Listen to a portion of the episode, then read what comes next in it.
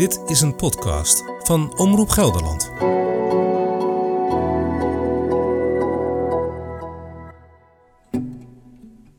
Ik ben ook wel eens uh, kotsend het bos uitgekomen van uh, gewoon puur omdat ik me zo schuldig voelde van uh, dit mag niet, dit kan niet, dit hoort niet. Ik weet nog wel dat ik nieuwsgierig was naar hoe het dan gaat op zo'n homoparking. Dus mijn vader heeft me een keer meegenomen, ja. Ja, is apart. Het werd op een gegeven moment voor mij een verslaving, omdat ik absoluut niet meer zonder kon. Uh, ik, ik uh, geef eerlijk toe, van, ik ben blij dat ik uh, nog andere hobby's heb, ja. Als je zo lang een dubbel leven leidt, hè, is er dan wel eens een moment dat je denkt, het hoeft voor mij niet meer? Ja hoor, ja. Ja, die zijn er regelmatig geweest, die momenten. Ook momenten dat je echt denkt van, nou, ik kan beter van deze wereld af zijn, want ik doe mensen alleen maar verdriet. Maar die bewuste week in september 2012 dus, dat ik dus echt voor, wist van, uh, ik ben mijn gezin kwijt. Dus ook mijn vrouw, maar ook mijn kinderen, gevoelsmatig mijn kinderen. Uh, mijn werk kwijt, mijn huis kwijt, mijn inkomen. Ik was gewoon alles kwijt. Alles waar ik op bouwde, zogezegd, wat mijn leven was, was ik gewoon kwijt.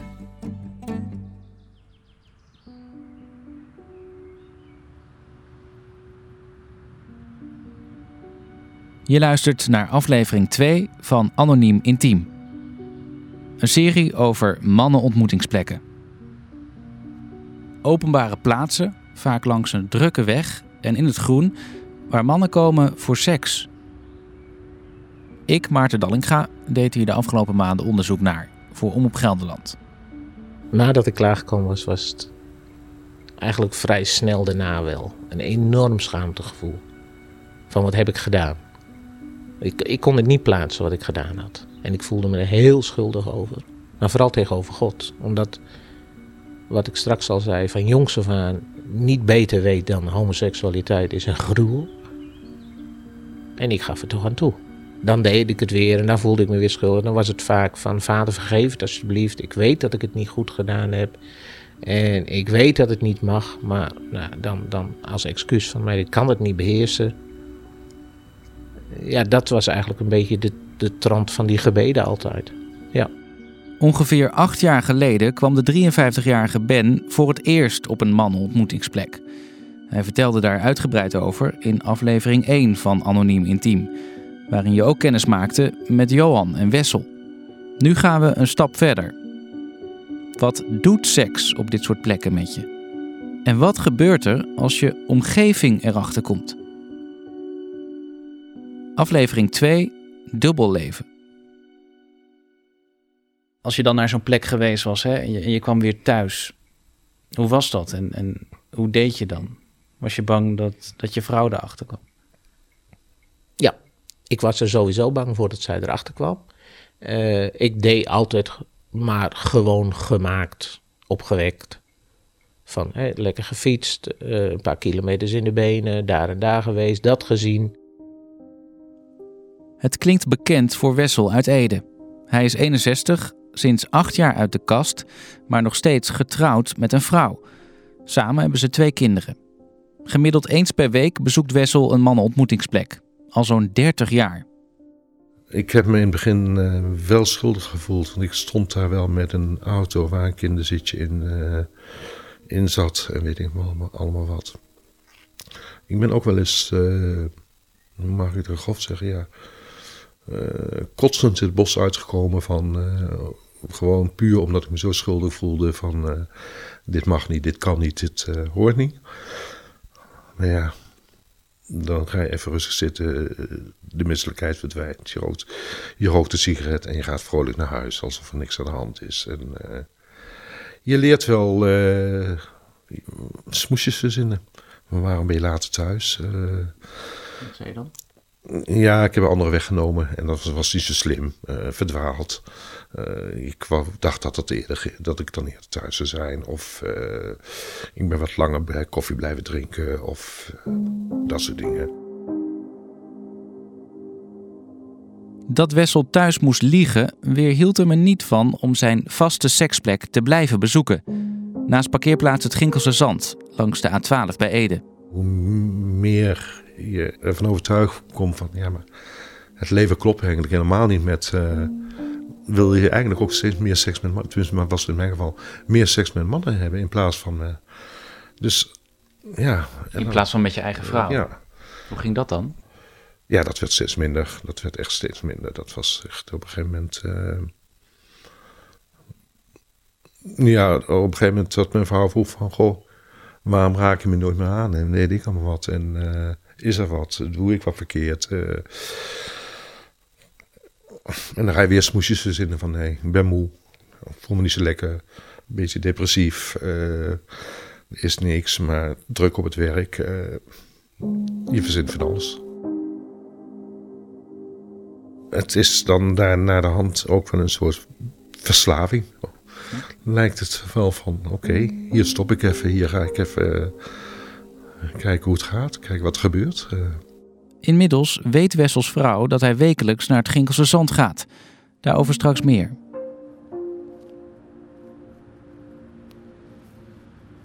Met Johan, 58 jaar, bezocht ik het Ginkelse Zand. Hij komt daar ook af en toe voor seks, omdat hij in zijn relatie met een man seksueel tekort komt. Die weet ervan ze hebben er afspraken over gemaakt. Zit er een verslavend element in? Het kan een verslavend element in zitten. Maar uh, dat heb ik zover in de klauw dat dat, uh, omdat het gewoon toch afstompend is. Als je te vaak komt, of, uh, dan stomt het af. Hoe bedoel je dat? Nou, dan weet je bij jezelf, nou de spanning is eraf, de spanning is er niet meer. Nee. Heb je al eens gedacht na een bezoek aan het Ginkelse Zand, had ik eigenlijk niet moeten doen? Misschien wel eens een keer, ja. Gewoon omdat je hier dan langs rijdt en denkt, nou laat ik toch even stoppen. En, uh, het was eigenlijk niet nodig. Ik denk dat het precies hetzelfde is van, uh, ik had die kroket niet moeten eten bijvoorbeeld. Wat voor gevoel blijft er dan over? Dat het uh, overbodig is geweest. Een zinloze ervaring. Ja. Voor Wessel is dit herkenbaar. Ja, er zijn wel eens momenten dat ik denk van, had ik het maar niet gedaan. Uh, maar dat zijn wel de momenten dat ik uh, dan zelf gewoon niet lekker in mijn vel zit. Uh, en ik dan eigenlijk hoop van, nou ja, als ik daar of iemand ontmoet waar ik steeds meer heb, of gewoon praat, dan zal het wel beter gaan. Maar van, ja, dat is een illusie die ik eigenlijk zou moeten vergeten. Want ik voel me daarna niet beter. Uh, ja, al te veel kroketten eten is niet gezond. Aha. Zeg je dat dan ook over dit? Uh, al te vaak zo'n plek bezoeken is niet gezond? Nou, je hebt wel strek en dan, uh, soms is het dan te veel, zo'n kroket. En, maar hier wil ik verder niet over uitweiden. Het is geen verslaving van mij. Nee. Van veel mannen niet. Het is gewoon puur... Um, je komt hier langs, toevallig. En als het dan kriebelt, dan stop je. Dat zijn er meer, zeggen meer mannen. En als je hier dan intiem bent hè, met, met andere mannen, met soms ook onbekende mannen die je nooit eerder hebt gezien, doet dat eigenlijk iets met je zelfbeeld? Dat geeft bevestiging dat ik aantrekkelijk ben. Is dat ook een belangrijke factor van waarom je daarheen gaat? Nee, nee, nee, nee. Het is puur voor. Uh, ja, ieder mens heeft seksuele behoeftes. De een wat meer dan de ander. Ja en het avontuur en het, uh, het jagen. Mannen zijn jagers van oorsprong. Ja, dat kun je ook temmen. Dat wordt wel eens gezegd. Ja. Nou ja, ik heb verplichting, ik heb mijn werk en uh, dat wordt dan getemd. Nee, ik, ik uh, geef eerlijk toe, van, ik ben blij dat ik nog andere hobby's heb, ja. Hoezo? Nou ja, wat jij had net, anders wordt het een verslaving worden die echt gaat vervelen, wat ik wel eens merk het Amsterdamse, waar je dus uh, s'avonds uitgaat. Ik denk in het weekend ook. Dat was dus uh, tot 20 jaar terug ben ik daar uitgegaan, s'avonds. En dan merk je toch wel dat mannen daar uit verveling daar in het weekend naartoe gaan. En dan is er echt geen bal aan. Ik denk, nou hier kom ik niet meer.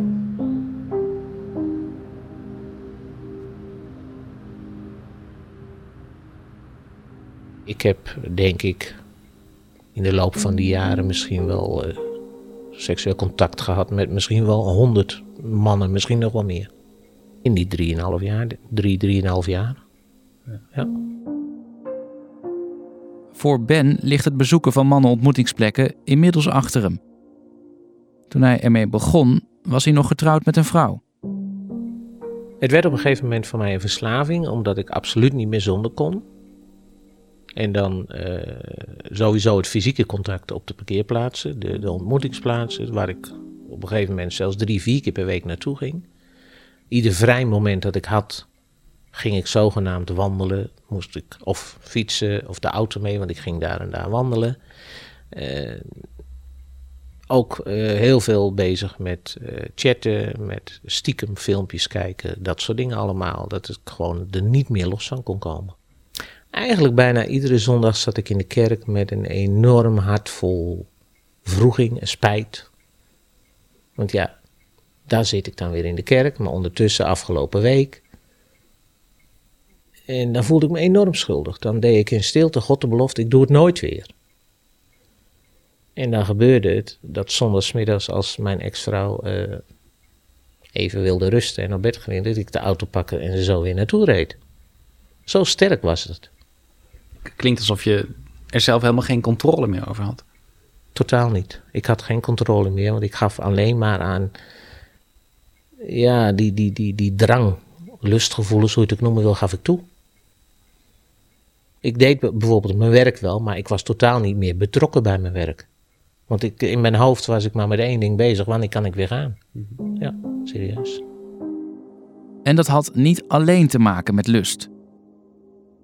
Ben hoopte soms ook op iets meer dan seks.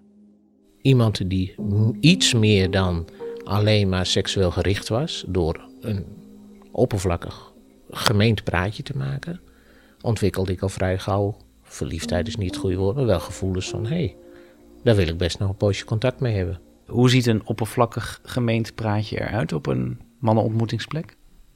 begint met kom je hier wel vaker en wat is de reden? Wordt af en toe wel eens gevraagd, maar ook eens van hé, hey, wat doe je voor werk? En ondertussen praat je over het werk en dan is, uh, dan komt de seks aan de beurt, dan is de seks achter de rug. En, en dan, dan kan het zomaar zijn dat je een, vrij oppervlakkig, maar gewoon maar een poosje nog een gesprek hebt. Terwijl uh, in mijn geval 95% of nog meer van de contacten is van seks, klaarkomen, wegwezen. Mhm. en, en als het dus inderdaad af en toe iets meer was, dan, dan kon ik al wel vrij makkelijk gevoelens voor iemand ontwikkelen. Ja. En daar werd je dan ook uiteindelijk in teleurgesteld? Ja, altijd weer in teleurgesteld. Niet, niet omdat ik het uitte naar die personen, want dat zat dus weer niet in mij. Dat, die moed had ik niet. Maar op een enkeling na denk ik dat, en dat was ik natuurlijk toen zelf ook, is ja, misschien ook wel 95% is, is allemaal netjes getrouwd achter de voordeur. En, en 95%? Ja, voor zover ik, ik kan beoordelen, ook aan, aan bekenden en, en mensen die ik ken. En, en, en waar je gewoon aan bepaalde dingen merkt van. Uh, ook de personen die er komen in een prachtige auto, in een driedelig pak. En dat, ja. Heb je echt het idee dat er meer mannen waren toen uh, op die plekken die, die er verslaafd aan waren? Ik ben ervan overtuigd dat er heel veel mannen waren die verslaafd waren. Die ik volgens mij net zo vaak zag als dat ik er was. Ja, zeker weten. Wie zich laat leiden door lustgevoelens en misschien ook verslaafd is, kan sneller geneigd zijn om risico's te nemen. Ik zou me daarom kunnen voorstellen dat mannen het op mannenontmoetingsplekken vaak onveilig doen. En de, de seks die hier plaatsvindt, hè, um, gebeurt dat veilig met condoom? Meestal wel, ja. Hoe geldt dat voor jou? Ja. Niet altijd, maar goed, ja. ja. Maar ben je dan niet bang dat je daardoor een seksueel overdraagbare aandoening uh, oploopt? Ja, dat zijn van die dingen. Ik ben er niet bang voor. Waarom niet? Ja, omdat ik weinig uh, SOA's heb gehad in mijn leven. Ik laat me ieder jaar testen, dus uh, het is altijd goed geweest. Ik deed het bijna nooit veilig. Was ik bang voor geslachtsziekten? Nee, eigenlijk niet. Heel dom. En totaal onnadenkend. Maar nee, ik, ik dacht daar nooit bij na. Nee. Ten eerste had ik nooit geen condooms. Want ook toen nog, ondanks dat ik al bijna 45 was, durfde ik niet zomaar ergens condooms te gaan kopen. En als er dan iemand anale seks wilde, dan was altijd mijn vraag: heel plat ben je schoon? Dat vond ik dan wel genoeg. En had je dan daarna ook nooit seksueel contact met je vrouw? Of, of gebeurde dat dan ook nog wel eens? Terwijl je onveilige seks met een man had gehad? Wij hebben in die periode zeker nog wel een enkele keer seks gehad. Dat klopt, ja. Ook terwijl ik in diezelfde week of twee weken daarvoor onveilige seks met een man gehad had, ja. ja. Dacht je daarover na? Nee, ik dacht daar niet over na. Nee. Hoe kijk je daar nu op terug? Enorm onverantwoordelijk. En dom, ontzettend dom. Als het interview met Wessel klaar is, pakt hij een geel fotolijstje uit de kast. Op de foto zijn vrouw in een rolstoel, met Wessel erachter. Wessel lacht en zegt tegen me: Zij is mijn maatje. Ja, wij zijn nog steeds bij elkaar. ja, ja, maar dan goed, dat is, heeft ook wel een reden natuurlijk. Mijn, mijn vrouw is ziek, die heeft uh, heel veel hulp nodig. Uh, ze woont wel niet meer thuis. Maar ik vind niet dat ik, uh, ik eigenlijk een nieuw leven op kan bouwen. Wat zij eigenlijk dus niet kan. en haar dan maar aan haar lot over moet laten. Dus ga gewoon niet doen. Dat zou ik niet eerlijk vinden. Acht jaar geleden kwam je uit de kast. Ja. Weet je vrouw ook dat je op dit soort plekken komt? Toen ik bij haar uit de kast kwam, uh, is er eerst even een stilte geweest voordat, ze, voordat we er verder over spraken. Dus het heeft wel een paar weken geduurd, die stilte van. Uh, en toen het echt over aan het praten, ja, toen heeft ze gevraagd: heb je wel eens seks gehad met andere mannen? Ja, waar? Dus ja, daar heb ik dan een eerlijk antwoord op gegeven.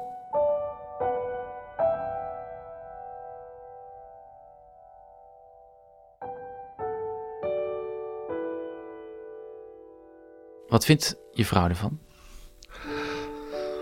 Uh, ja, ze vindt het nu niet, niet erg meer. Uh, toen ze daarachter kwam, toen ik het vertelde, ja, heeft ze me dat wel kwalijk genomen. Het was ook de vraag, waarom ben je ooit getrouwd? Ja, gewoon omdat ik wel om je gaf.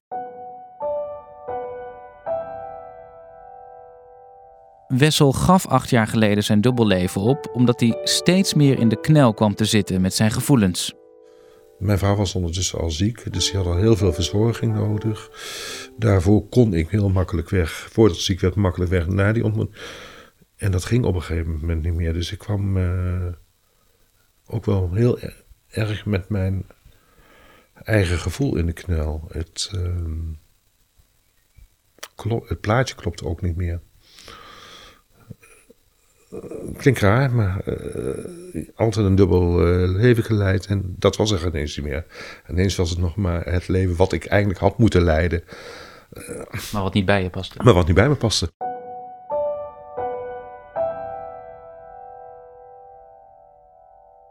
Weten je kinderen dat je homo-ontmoetingsplekken bezocht en bezoekt?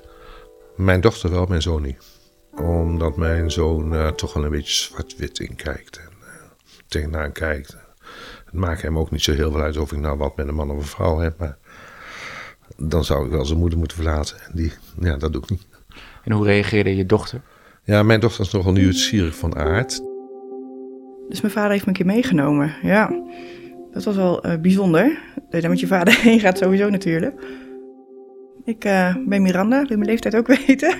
ik ben 33. Um, ik ben de dochter van Wessel. Um, we hebben inderdaad de auto geparkeerd. En ik ben op een bankje gaan zitten. Gewoon ergens een sigaretje gerookt. En ik ben dat gewoon eens gaan bekijken. ja, misschien heel niet goed, maar ik... Uh, ja, dat is apart. Goh, hoe doe je dat dan? En, uh, dus die is één keer mee geweest, maar gewoon... Uh, maar dat was ook een moment waarop jij iets ging doen met een man? Nee, nee, nee. nee. Ik heb, nee, nee, nee. Nee, dat zou ik weer niet doen. Nee, alsjeblieft niet.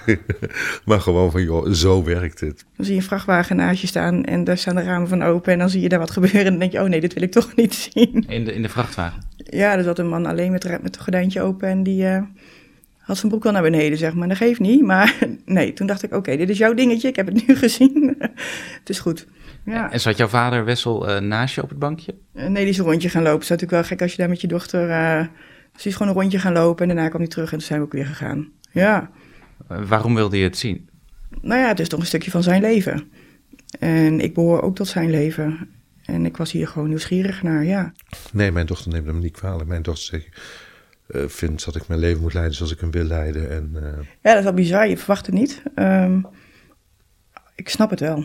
Ja, ik was niet boos. Nee, waarom moet ik boos zijn? Ik heb toch ook mijn eigen leven. Ik, ga ik doe toch ook dingen die misschien niet voor anderen niet door de beugel kunnen. Nee, ik zal hem daar nooit om veroordelen. Nee. Hij deed het ook al eh, toen jij nog kind was. Ja, dat eh, bleek ja. ja. Ja, dat, ehm, weet je, dat heb ik nooit bewust meegekregen. Voor mij was hij of aan het werk of hij was thuis. Ja, en dat hij tussendoor daarheen ging, wist ik niet. En dat heb ik ook nooit in de gaten gehad. Dus dat heeft hij heel netjes gedaan, denk ik. Ja. Nooit iets doorgehad. Eh, nee, nee. Hoe lang is het geleden dat je hoorde dat jouw vader het Ginkelse Zand bezoekt? Oh, ehm, ik denk een jaar of zeven, acht geleden ongeveer. Ja, dat denk ik wel. Ja. ja, we hebben toen gewoon een heel open gesprek gehad. En dat gesprek is echt wel heel diep gegaan. En toen ging die geloof ik om vijf uur 's ochtends de deur uit. Toen heb ik echt gewoon over alles gepraat wat gewoon mogelijk was. Ja, dat was heel bijzonder. En er werden ook dingen verteld die een man niet als vader-dochter zou bespreken. Dus ja, ook dat soort dingen hebben we wel besproken. Dus ik weet wel een beetje hoe die in elkaar steekt, ja.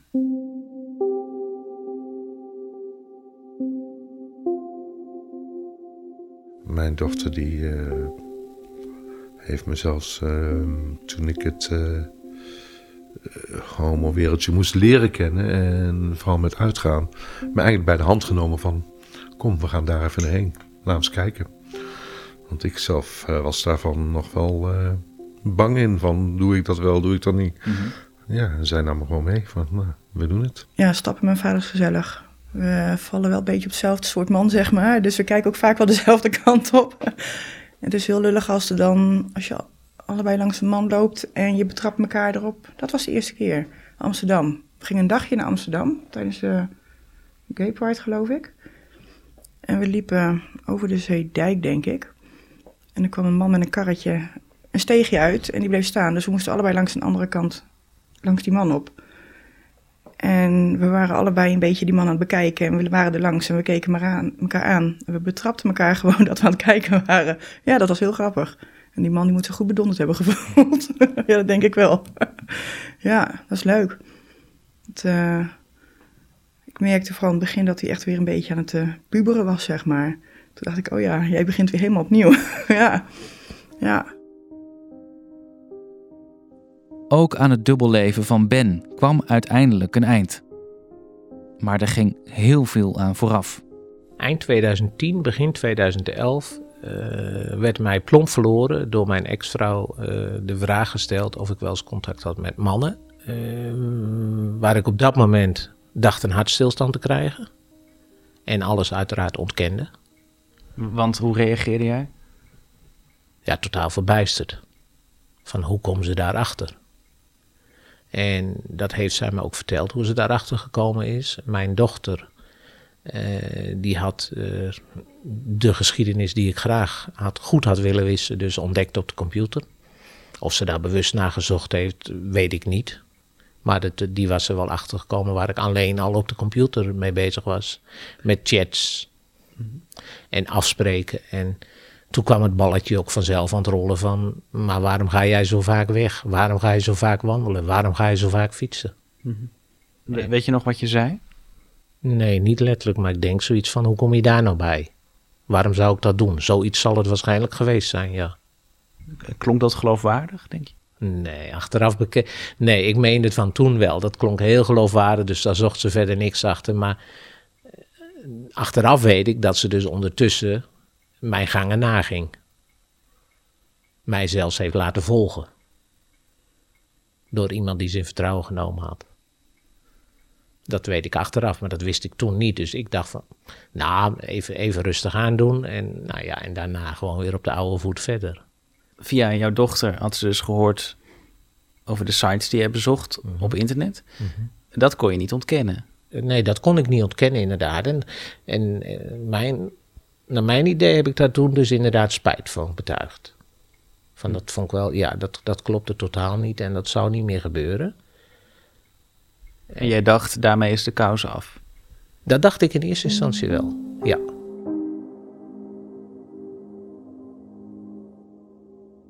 Toen ik dus na een paar weken toch weer terugviel in mijn oude patroon van parkeerplaatsen bezoeken. En heb ik achteraf gehoord dat ze dus niet heel vaak, maar toch een aantal keren mij heeft laten volgen door iemand. Uh, een toenmalige vriendin van ons beiden. Die heeft toen inderdaad eh, tegen haar verteld waar ik naartoe ging. Ze heeft in ieder geval de plaats gezien. En ooit ben ik één keer die, uh, uit het bos komen lopen. Terwijl zij met een andere vriendin van haar daar wandelde. Dat was heel erg schrikken. Ja. En dan weet je niet waar je moet kijken. Dan weet je alleen dat je heel zogenaamd opgewekt en onschuldig hallo moet zeggen. En gewoon door moet lopen.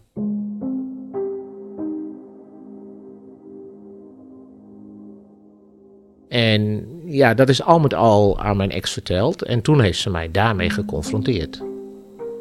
En dat was begin 2011. Toen wilde ze in overleg met onze toenmalige huisarts, die dat adviseerde in huwelijkstherapie, waar ik in toestemde. Dat hebben we gedaan. Nou, dat is voor mij op een flop uitgelopen. Want ja, dat is, dat is heel confronterend. Uh, het enige waarover gesproken werd over wat ik haar aandeed hoe ik erin stond, waarom ik bepaalde dingen deed, wat ik voor gevoelens had, werd nooit aandacht aan besteed. Dus in die zin was het een compleet verkeerde therapie. Maar goed, we besloten samen na die aantal weken, nee, maar dit werd geslaagd, was geslaagd. We gingen weer samen verder. Waarom? Waarom dacht je niet zelf, ik, ik zet er nu een punt achter? Ik durfde niet. Ik wist op het moment dat ik dat doe, dat speelde toen inderdaad, begon dat te spelen in mijn hoofd. Als ik nu zeg van ik wil niet meer verder, om de reden dat ik van mannen hou en niet van vrouwen. Ben ik mijn gezin kwijt, ben ik mijn werk kwijt, ben ik mijn familie kwijt. Dat hing daar allemaal mee samen, dus ik durfde niet. Mijn ex wilde kosten wat kost mij niet kwijt.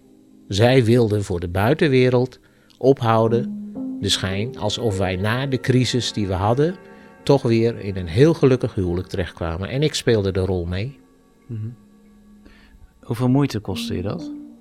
Zijn er wel eens momenten geweest in die periode misschien ook dat je dacht: voor mij hoeft het niet meer?